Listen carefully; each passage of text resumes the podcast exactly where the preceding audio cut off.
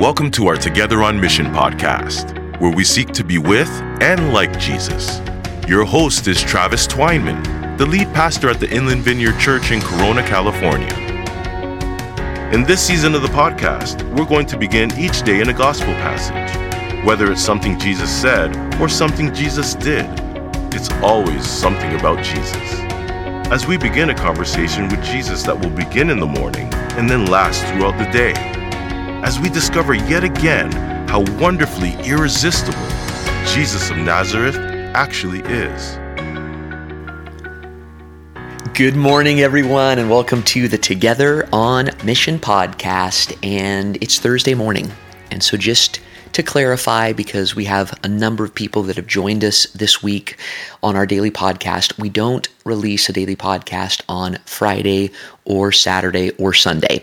And so, Friday and Saturday morning, you can go back. There's so many podcasts that you probably have not yet heard, but just do with Jesus in the morning what we've been doing, you know, this last week and enjoy and have fun in the Gospel of Luke as you begin your day with Jesus. And then, of course, on Sunday, either tune in online or come join us live in the building, 9 15, 11 15, and we'll continue to talk about Jubilee. But happy Thursday morning.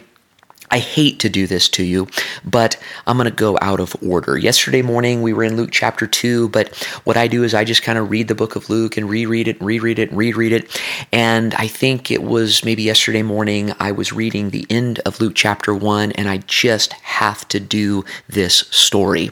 so it's out of order. I know that's going to be hard for some of you. I say that because it's hard for me. So I hope I have a little bit of company. But today, the title of the podcast is The Quiet Christian.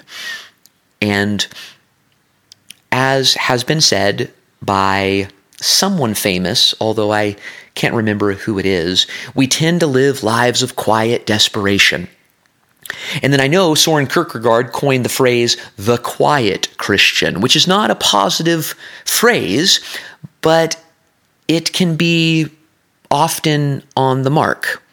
Quiet, not passionate you know, hiding instead of open, lukewarm, as the author of the book of Revelation would put it, instead of on fire.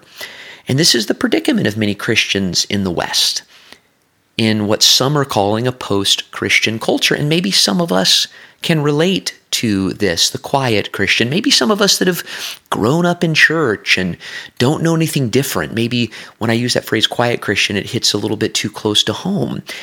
But the question this morning is can we relate to that? Can we relate to Kierkegaard's phrase, the quiet Christian? Because we are often more quiet. Um, we may not use that word. Or to use a word that Luke's going to use in a minute, mute. Instead of verbal and, and passionate and, and living out loud and speaking the truth of Christianity that we've carefully investigated and can't help but announce.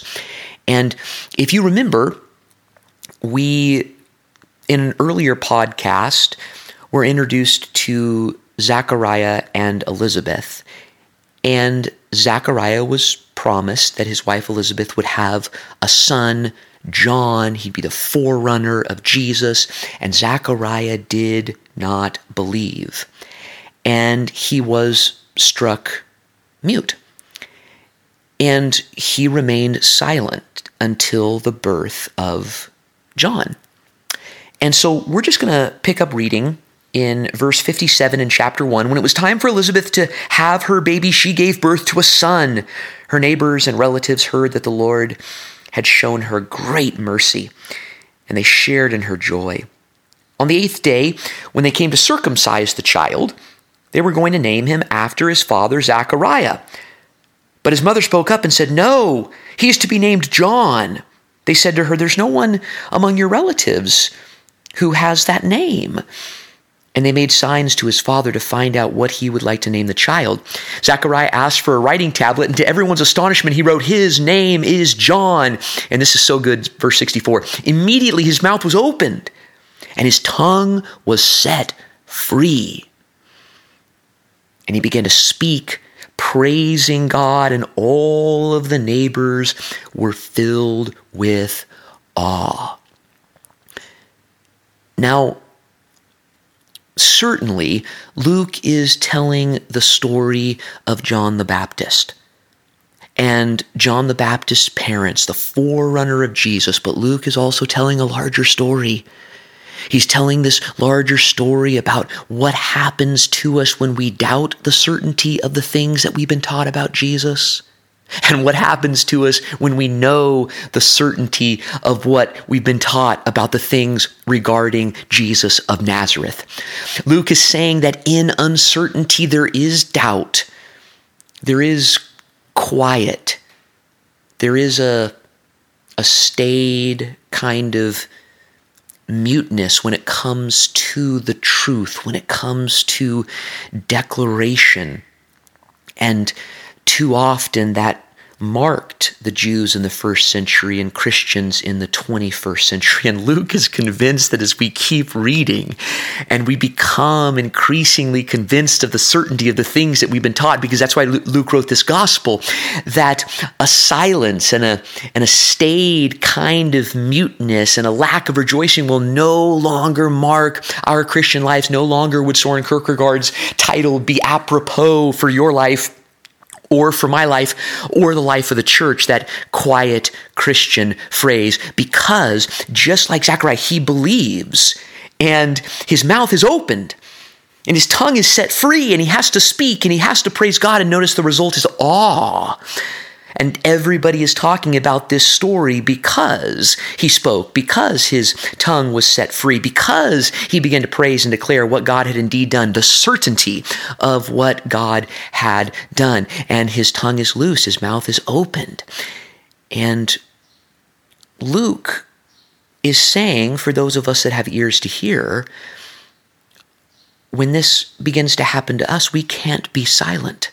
We, we must live out loud about Jesus no matter what the cost. We are then able to live free and have our, our lives set free on the kind of foundation that this story of Christianity and this story of Jesus gives us the foundation for. I think Luke is saying then we won't be able to be bought or bribed or stopped, kind of like Jesus, which as we continue the story, we're going to see. But, but the, the tongue and the life being set free as we grab hold of in, in faith and in knowledge and in certainty of what God has done, it must be announced. No more could the quiet Christian title mark my life or mark your life or mark our community. And so the prayer that I want to pray this morning is the prayer of freedom. The, the prayer that Zechariah is praying, he's praising God. He's, he's set free. His mouth is loosed. His life is loosed. And there's this freedom to just speak with boldness and announce the truth and the love of, of who Jesus is and, and what Jesus has done. And I, I'd like for us to just do that. I'm going to stop talking in just a moment and just let your mouth loose. Just say whatever about God comes to your mind. Declare what he's done, what he will do, who he is, how good he is. Just just let loose, let go and be anything but quiet. Because what Luke is saying is that maybe quiet, mute, dull, lukewarm marked our yesterday, but like Zechariah, it doesn't need to mark our today, nor does it need to mark our tomorrow as we encounter this truth, this certainty of what God has done that is coming home to us in a way that maybe it hasn't before. And let's spend the day with our mouths loosed to declare what it is that God has done. And we will talk on Monday.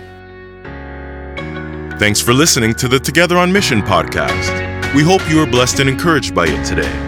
If you had any questions about the Inland Vineyard Church, our ministries, or our Sunday services, Feel free to connect with us on social media platforms like Facebook and Instagram, or check out our website at inlandvineyard.org.